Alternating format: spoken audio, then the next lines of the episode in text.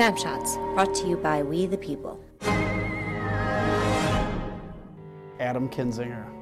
So my dad got into mission work. I think he just had a compassion for people. He, he understood that it wasn't just about giving people food, it wasn't just about giving them a place to stay, but that there were people that didn't believe in themselves anymore.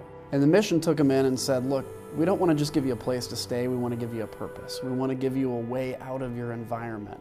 Basically wanted to transform people's lives that came there down and out. So my family was involved in a pretty big way. When I was uh, fifteen, I started volunteering uh, in maintenance and sweeping rugs, you know, cleaning up after the place, and, and uh, but then the rest of my family got involved, and uh, you know, we developed the same compassion that my father had, which is just, hey, there are folks that need help, but they also want to understand themselves and they want to be productive and beneficial. And so one of the things I learned is that poverty isn't something that we should ignore. It's not something we should turn our back on. Uh, people, when they're sitting on the street asking for money, they feel like society's not looking at them, and society for the most part isn't. I think people perceive poverty and homelessness as, first off, not their problem, as something they don't want to deal with. Uh, a lot of the times they assume that anybody that finds themselves in poverty or on the street is there by choice. That's not the case. These are folks with the same hopes and dreams as anybody that lives anywhere else, and you know, homelessness is something that doesn't have to be permanent.